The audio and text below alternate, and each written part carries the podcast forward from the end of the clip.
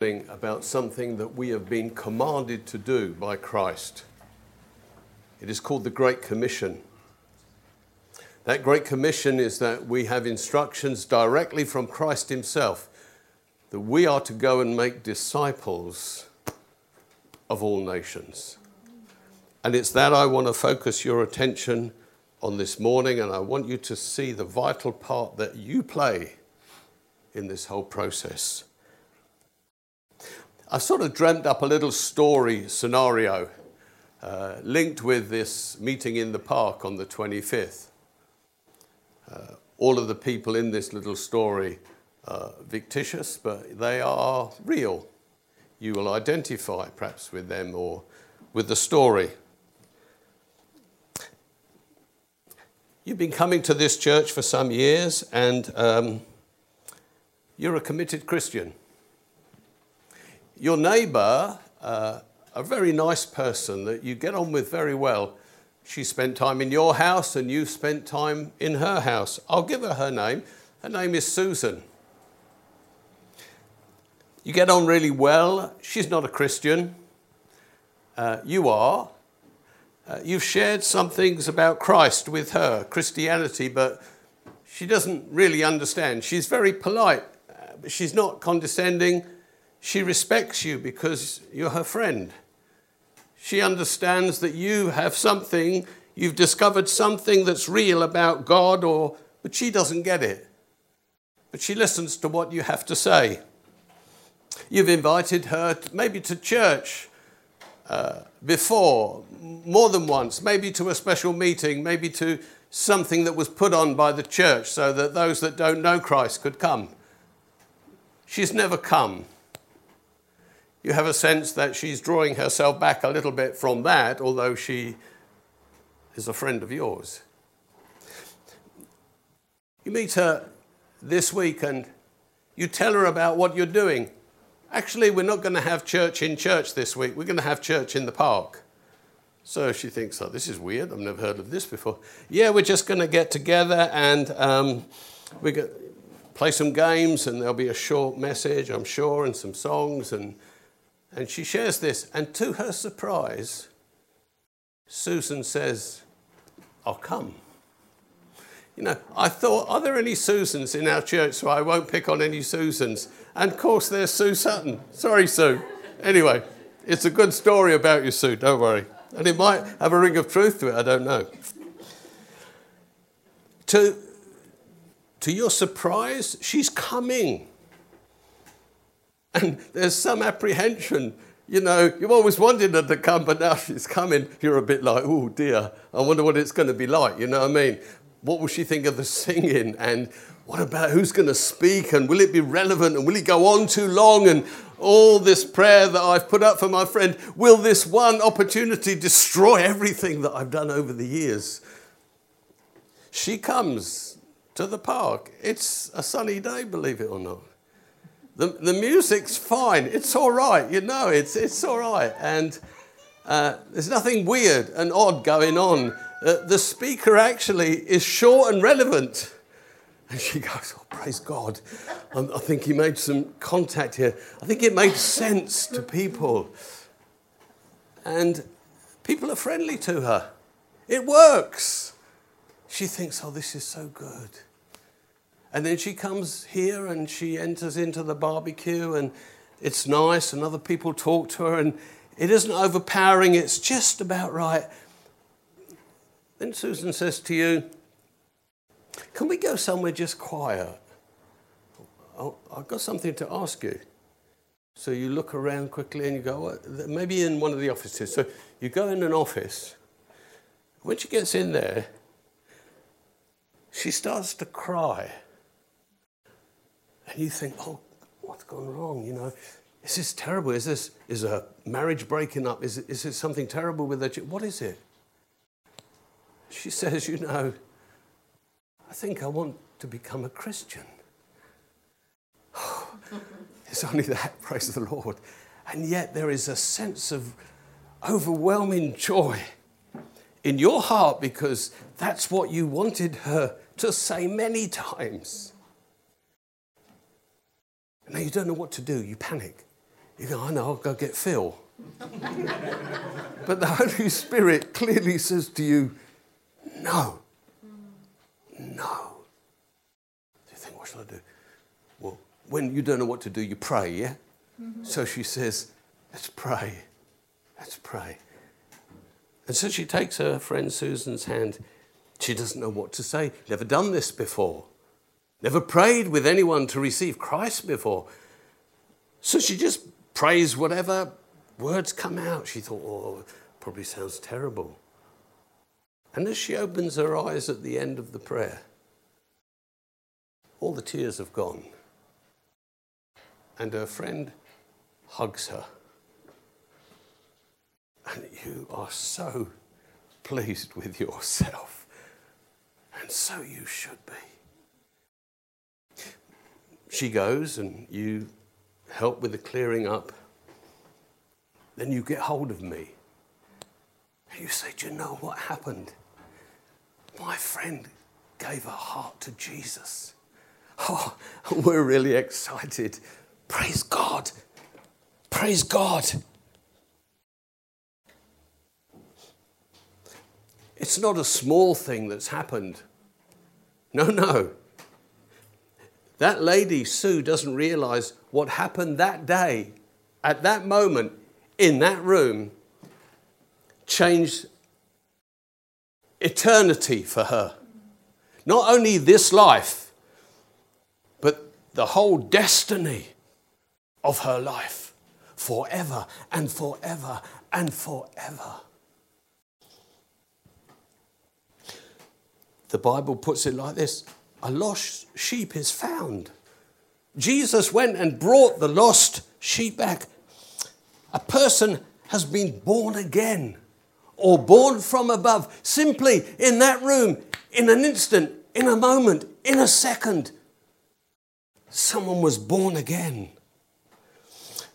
Another person has been added to the enormous family of God. Susan is now a sister to this woman. She's not just a friend or a neighbor, she's a sister.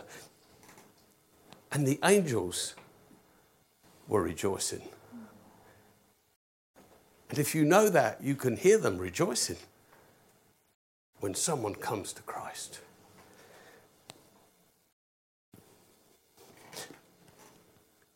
But has she done what Jesus told her to do? Let's read Matthew 28 19 and 20. If you've been a Christian sometime, you'll know this. It should come up on here. This be good. It's worth waiting because maybe you haven't got a Bible or you don't know this sort of stuff.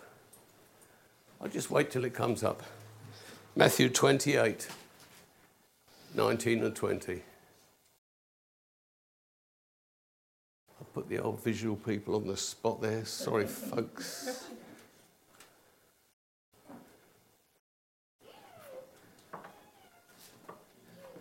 God, Samuel, you can do it, boy.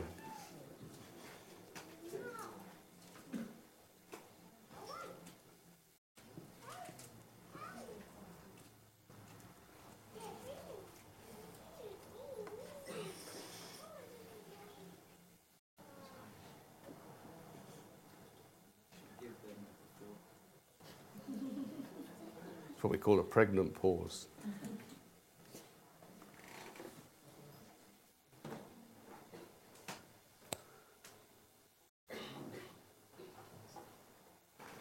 How are we doing? We're going to get there?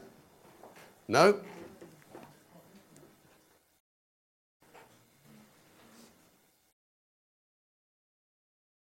Okay. Hands went up in despair. Never mind. Praise God for the written word. Eh? Hallelujah. Matthew 28 19 to 20 says, We're to go and make disciples of all nations, baptizing them in the name of the Father and in the name of the Son and of the Holy Spirit, and teaching them to obey everything I have commanded you. Now, let's not steer away from the marvelous thing that has happened.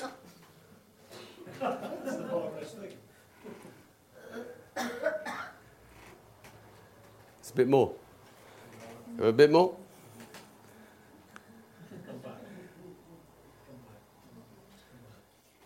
We could.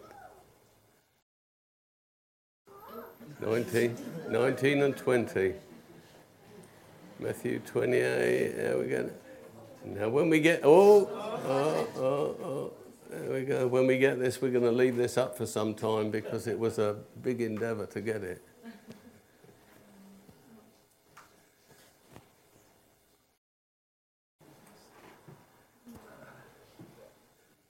What's that time? Oh, I, I take no notice. I take no notice of clocks ticking.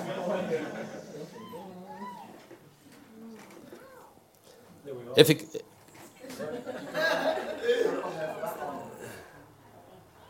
and 20?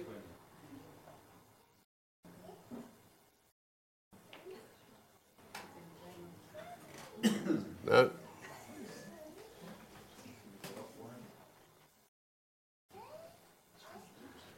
I'll carry on anyway, regardless. It is a wonderful, marvelous thing that this lady has been involved in the introduction of someone to Christ, a conversion. But now the work has only just begun. Would you agree with me? Based on the instruction of Jesus, it is not finished because we have led someone to a knowledge and faith in Jesus Christ. The work has only just begun. David mentioned the Great Commission last week. And he said this, and I want to reiterate what he says, and he has said this many times. We were never commissioned to make converts to Christianity. We were never commissioned to make converts to Christianity, but to disciple to the Trinity, teaching them how to obey all that Christ has commanded them to do. That's the job that God has given us. That is the commission that rests not on me, it rests on us as the body of Christ. Of course, there's an invitation and then the work begins to produce disciples of Jesus Christ. The word disciple appears in the New Testament 269 times. How many times do you think the word Christian appears? Three. You were pretty close when you said once. Three times the word Christian appears. The word disciple, 260 nine times. And when it does mention Christian, it's really making reference to disciples. These disciples of Jesus we will call Christians. You were never called to be a Christian, you were called to be a disciple of Jesus Christ. Now, that might take some radical thinking because I look at the church, I often see lots of Christians but not many have developed into being disciples, and from disciples to workers. You might say, oh, I've done my part. I brought the person to, to, to church, that's what I was meant to do. I'm the laity. Philip, you're the clergy. You sort this out. Let me tell you something. There is no laity and clergy in the Bible. It does not exist. We have concocted that. We have created a clergy who have said, We are those that know the truth. We are the ones that are tuned into God. You're the plebs. You need to listen to what we say and what we do. That's not New Testament. Yes, you say, Well, you're our pastor. God has graced me with the ability, and I respect the fact that you value and see that in me and release me to be full time, but I am not clergy. I am not a priest. The priest ended at the end of the Old Testament. There is no reference to priest in the New Testament unless you're talking about Jesus Christ, our high priest who is interceding for us in heaven. Yes, he has a priestly office in heaven, but I am not a priest and I am not the clergy. I am simply just like you. And if a responsibility falls on me to make disciples, it equally falls on you. We're in this together. That's a common phrase. It doesn't ring true when I watch it on television, but it's got to ring true in the church. It's not fair that you bring them here and expect me to do the rest. That's not fair, and it will never happen while I'm here. Unless we do it together, it won't happen at all. But it needs to happen because, see, the church is always changing. It's not necessarily getting better, it loses ground. And to gain the ground it needed to have, it has to change. This church will change. It will change. We are changing from what we call a Sunday worship church people to an apostolic house. We don't know fully what an apostolic house is, but it will mean change and transformation. And for some of you, you might say, I don't like the change. I don't think I can continue going to hope. I hope that doesn't happen, but I hope you embrace the change and all that it means so we become what God wants us to be an apostolic house. The Bible says clearly in Ephesians 4 and 12 He, Jesus, gave some to be pastors and teachers. For what purpose? To prepare God's people for the works of service. My job is to train you and help you to do the work. What's happening in the park has nothing to do with me. You say, what do you mean? We pay you to do it. No, you don't. Suresh came and said, I want to do this. I have a vision. I want to do something. So my blessing is get on with it, Suresh. I will, I will give you my, my wisdom and my experience, but in the end, I'm not going to do it. I tell you now, I'm not going to do it. And that's the way we function as a church. People bring ministries and we say, that sounds exciting. This idea of going to Kenya and the football and the training and everything else and bringing young people to Christ, that's not my idea. God gives somebody a vision, and as a church, we get behind that vision and say, That sounds like God to me. Let's do it together. We have to understand that. There is no clergy. We are all laity, or we are all clergy, whichever way you want it but we co share the work of the ministry together. The Christian life can be considered on three different levels. We have the convert, the person who newly comes to Christ and knows absolutely nothing. The convert then moves on to being a disciple, trained and equipped by the whole body of Christ to be obedient to everything Christ has commanded us to do.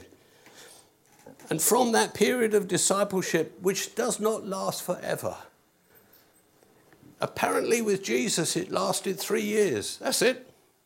Three years. Three years of intense discipleship, and those disciples moved on from being disciples to workers. Are you a novice, a convert? Are you a disciple? Or are you a worker? What are you? You must ask yourself the question.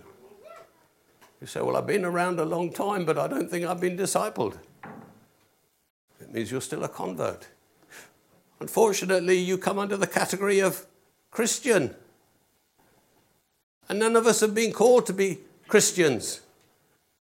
We've been called to be disciples who will develop into workers for Christ. Most church attenders, they're shy or unsure about introducing others to Jesus Christ. As she stood with Susan in the office, she thought, I'll go get the clergy. Do you understand? I'll go get Philip. What for? I don't know what to say. Well, you won't know unless you start. I didn't know what to say until I started Nothing wonderful happened to me that landed on me that made me know what to say and what to do. Just like you. I didn't know the first time I had to lead someone to Christ, I led them to Christ. See, I'm a great believer in the church is for Christians and that we should be leading people to Christ out there. And when they come to Christ, we bring them to church, then it all makes sense. I feel sorry for people who come to church and aren't Christians. They go, What is going on? These people are off their head. I've never seen anything like this before. this is wild. Well, of course.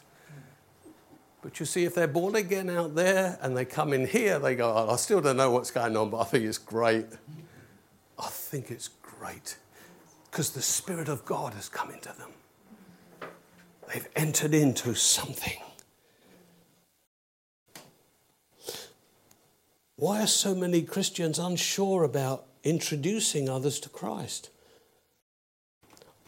Or even teaching them to obey Christ? If there wasn't a church and someone got saved, would you disciple them? Of course you would. You'd have no alternative. There's no way you could take them. See, unfortunately, people get converted and they're brought to church, but they're not discipled in church. They're just left there. Week after week, or month after month, and year after year. And if they've got any inclination, they end up discipling themselves. It's a terrible process because the church has not embraced the whole concept of receiving converts and discipling them into disciples of Christ who will eventually become workers. The vast majority of Christians, as I look around, they remain converts. And it's not their fault. I'm not having a go at you. Listen, if I'm having a go at anyone, I'm having a go at me.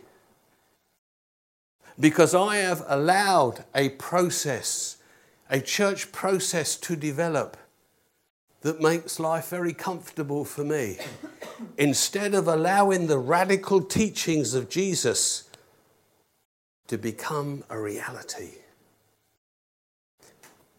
If we seriously set about discipling, half the church might leave because they've got so comfortable, so long as converts and Christians, they don't want to be discipled. And there's lots of churches that won't harass them into discipleship. They can sit quietly in those churches and be converts. I grew up going to church every week. I listened to sermons. I was told that I might serve God and be good. That's it.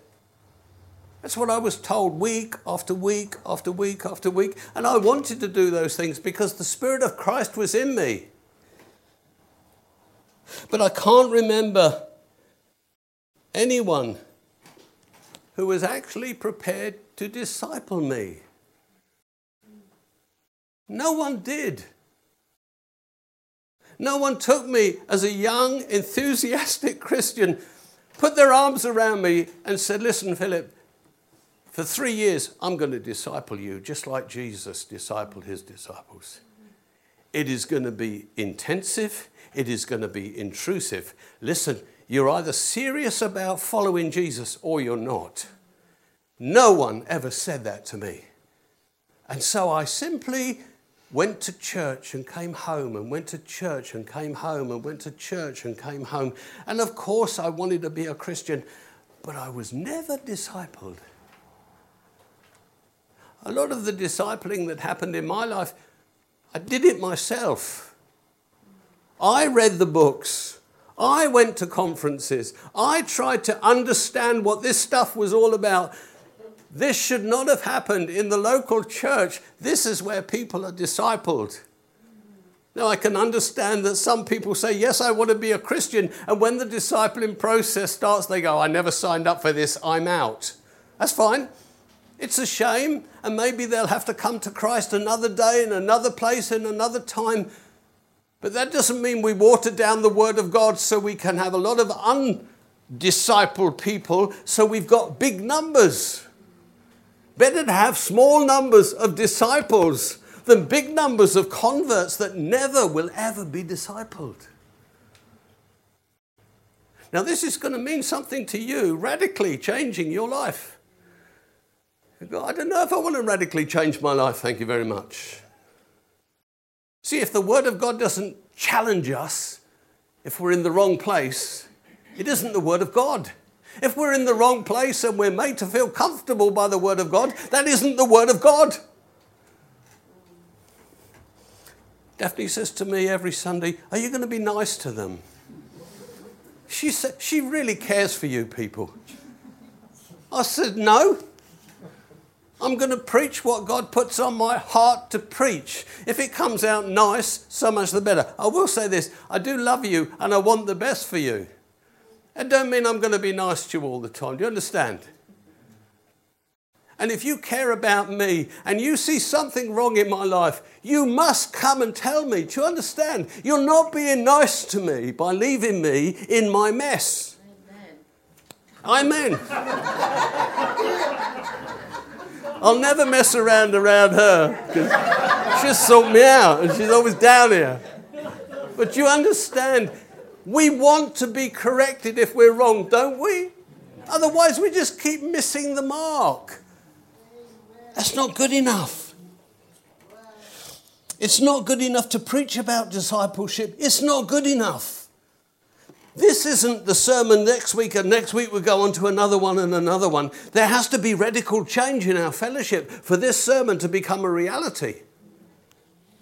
The church, that's us. Workers who need to prepare themselves to disciple converts. As a church, we can carry on doing what we've been doing. We produce some Christians, we encourage them to be good, we tell them to serve a little bit, but the next stop is heaven. That's a lie. That's a lie. There's a lot more between now and heaven. Or we can start making disciples of people teaching them to obey everything that Jesus has commanded us to do. And then, in turn, those disciples become workers, teaching the new converts to obey Christ in everything.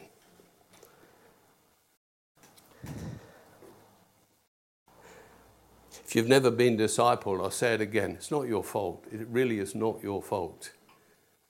You came with an enthusiasm to Christ.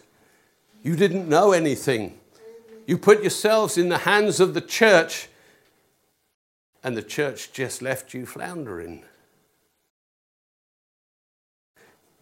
Lovely to see you here. You're very welcome. See you next week. What on earth is that all about?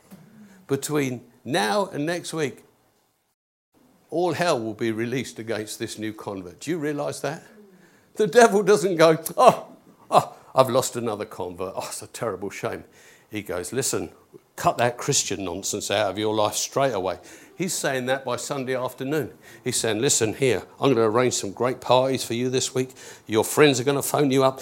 I'm going to get on to you. Within six days, I'll have you back out of that church. See, Lovely to have you here. Maybe we could meet up tomorrow night. Don't give the devil a chance. Don't give the devil a chance. We wonder why our kids have drifted away from the Lord. Thankfully, they came back. But I wish I'd discipled them more. That doesn't mean I sit them in rows and beat them and make them learn things.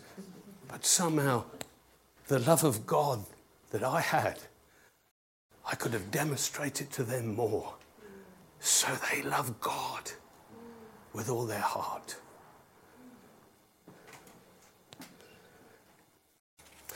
Jesus was a disciple, did you know? It says he learned obedience. That's it. Discipling is making people obedient. So Jesus was a disciple of his father. He grew up as a little child And he was tempted in all ways, like all children are, like all young men are. And yet his father discipled him. He kept looking to his father, he kept obeying what his father told him to do. Rabbis were involved in the whole process of teaching, I'm sure, and his mum and dad were involved in the process as well. But Jesus was a disciple. And so he gathers 12 around him and he starts discipling them. And he has a view that they will be apostles, but others come as well. At one time, there was over 100 disciples that were with Jesus, and he took it on board to disciple them. It was intense. It was intimate. He had three years to complete the work of discipling.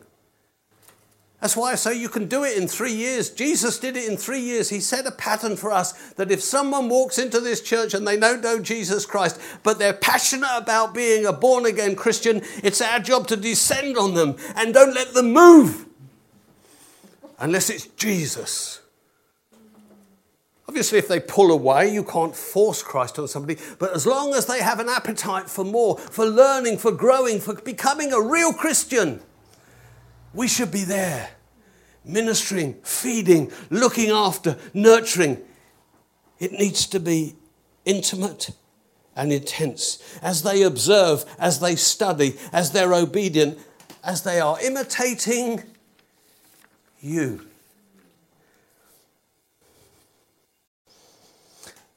Let's go back to Susan. I'll tell you something. This book is precious. It is the Word of God. It is very instructive. But you don't need it much to make disciples. We have overemphasized the use of this book. You get what I mean? I hold it up in very high esteem as the Word of God, but I'm not going to hide behind it. Discipleship comes out of living relationships. Do you want to know how lovely Jesus is? Let me show you how lovely I am. And then when you see how lovely I am, you go, How are you so lovely? You say, Because Jesus lives in me. You don't get that out of a book. You don't get it out of a book. If you come here and people are miserable and grumpy and not entering in, people look around and go, This looks like church. I don't want this to look like church. I'm so glad we meet in a cafe. People keep saying to me, Can we put a sign outside saying church? No, no. I don't want you to come to church. I want you to come to your family. I want you to come to people that love you. I want you to come to the reality of Christianity. Church destroys that. It becomes an institution, it becomes a temple. Someone said to me, I don't know if I've said this before, and I'm sure Lee won't mind. Someone said, Does Lee go to church? He can't go to church. What's wrong with you?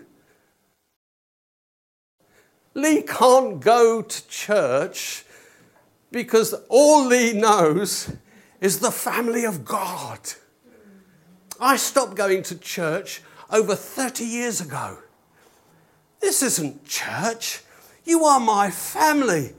This is where we worship God together. This is where we break bread together. I love you. I give my life for you. It's not church. Oh, you mean does Lee wandering to a building on Sundays and look around and sing some songs and listen to a, a teacher and come? Yes, he does that. But this is Lee's church. And we are his family.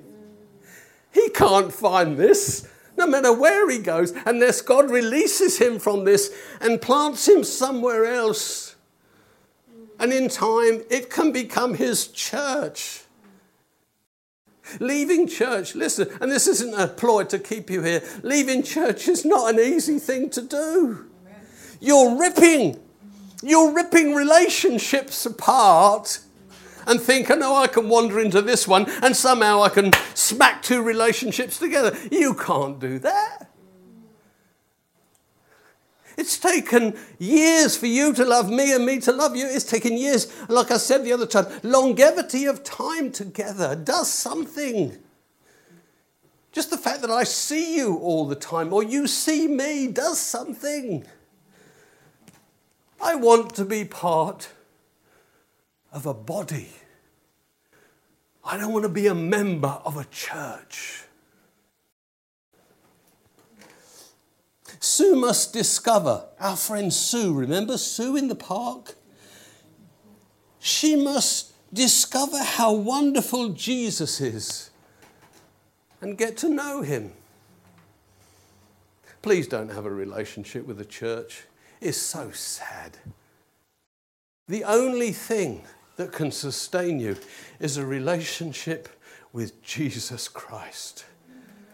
Paul said, I knew nothing else but to preach unto you Jesus Christ and Him crucified. And Paul says, Oh, that I might enter into the sufferings of Christ. He is our all in all. See, if Jesus isn't your everything, your all in all, your passion, how can you disciple someone else to love Jesus? She must spend time with people who think Jesus is the most wonderful person in the world.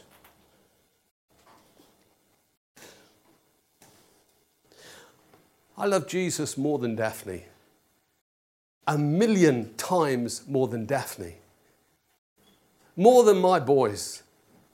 If I ever had to choose between Jesus and my family, my family are dead. They're dead.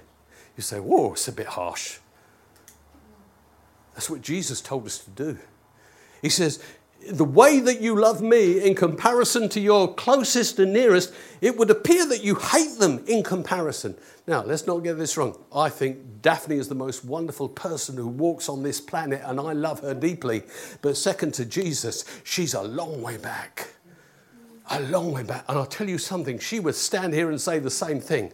She says, I love Philip, but I tell you, when it comes to Jesus, he's a long way back. There's no problem in our love relationship. No problem. But Jesus, He needs to be the passion of our lives. It is Jesus that died for you. It is Jesus that's waiting for you in eternity. It's Jesus that's going to welcome you. It's Jesus that's given us everything. It's Jesus that's interceding for you now. It's Jesus at the right hand of God that has a focal uh, object on you and he's so passionate about you. And he just wants you to look back and gaze into his beauty and love him. We need disciples. That's all of us. That when Susan talks to all of you, she comes up with one conclusion My God, that person loves Jesus. I couldn't get into the conversation when Jesus didn't pop up. Should I say what I was going to say on Wednesday? Should I tell him? Okay. She's to blame. After our service this morning, I want you to talk about nothing else but Jesus. Can you do that? If I come past you and you're talking about football or cricket, or work, I'm going to say, why aren't you talking about Jesus? Why aren't you talking about Jesus? Why aren't you, Errol, you can talk to me this morning if you talk to me about Jesus. Nothing else. Understand? Jesus, Jesus, Jesus, Jesus. Jesus, Jesus, Jesus. It's true, isn't it? You, yes, you sent me a text after the meeting, didn't you? Yeah. Oh, it was so exciting.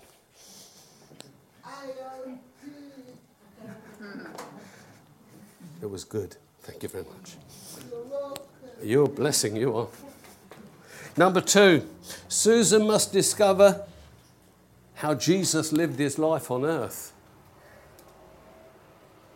How is she going to discover how Jesus lived his life on earth? Well, we're pointed to the Gospels. It doesn't matter about original sin. It doesn't matter about all this stuff that we try to pump into people. It doesn't matter. Let them first discover Jesus. Don't bother trying to get them to learn the books of the Bible. Don't tell them the difference between an epistle and an apostle. Don't bother. Get them to meet Jesus. When they read about him in the Gospels, just focus on him and what he's doing. And they need to see Jesus in us. In us. We need to be doing the things that Jesus did. When people come to church, you've brought them to meet Jesus in you, in the singing, in the word, in everything. Jesus. To meet him through her disciples. Susan must discover the teaching and the direction and the correction. Like I said, she needs daily input comes on Sunday, it's fantastic. Monday morning at work, all hell breaks loose and the world's cl- closing in on you. What did he say? Oh, go to church next Sunday. No, no, no. He needs to be, she needs to be on a phone saying, Phil, I'm in a mess. Linda, I'm in a mess. Abigail, I'm in a mess. Herman, I'm in a mess. Help me. Help me. Show me what to do. Speak to me. Talk to me. Say, listen, come round tonight. We'll deal with the issue then. Every day, every day, every day. You say, that's a bit intense. I don't know if I can do that. You can. What are you going to do anyway? Only have dinner with your family and watch a bit of telly. Bring them in. Talk to them. Let them explain what their problems are. Show them, if you need to, from the Word of God, but better show them from your own experience. Yes, I had those thoughts. Yes, that's where I was. Yes, this is what happened to me. See, my relationship with Lee, I saw him every day. Understand? He was discipled, he grew fast because of the input in his life on a daily basis. That's what Jesus planned, that's what he showed us to do.